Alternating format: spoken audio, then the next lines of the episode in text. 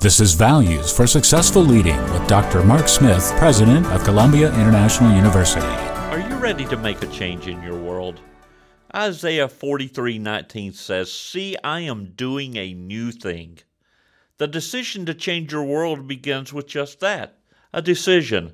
I remember my first pastorate. We desperately needed a change to save the church. So I prayed, and the Lord gave me vision. Not long after that, I went to the church board and asked to build a new church. Even though the cost was enormous and we had no money, the church was built in two years. Leaders, are you willing to make a decision and take the first step? Write the vision, develop the plan, and go. This is Values for Successful Leading. Connect with Dr. Smith at ciu.edu.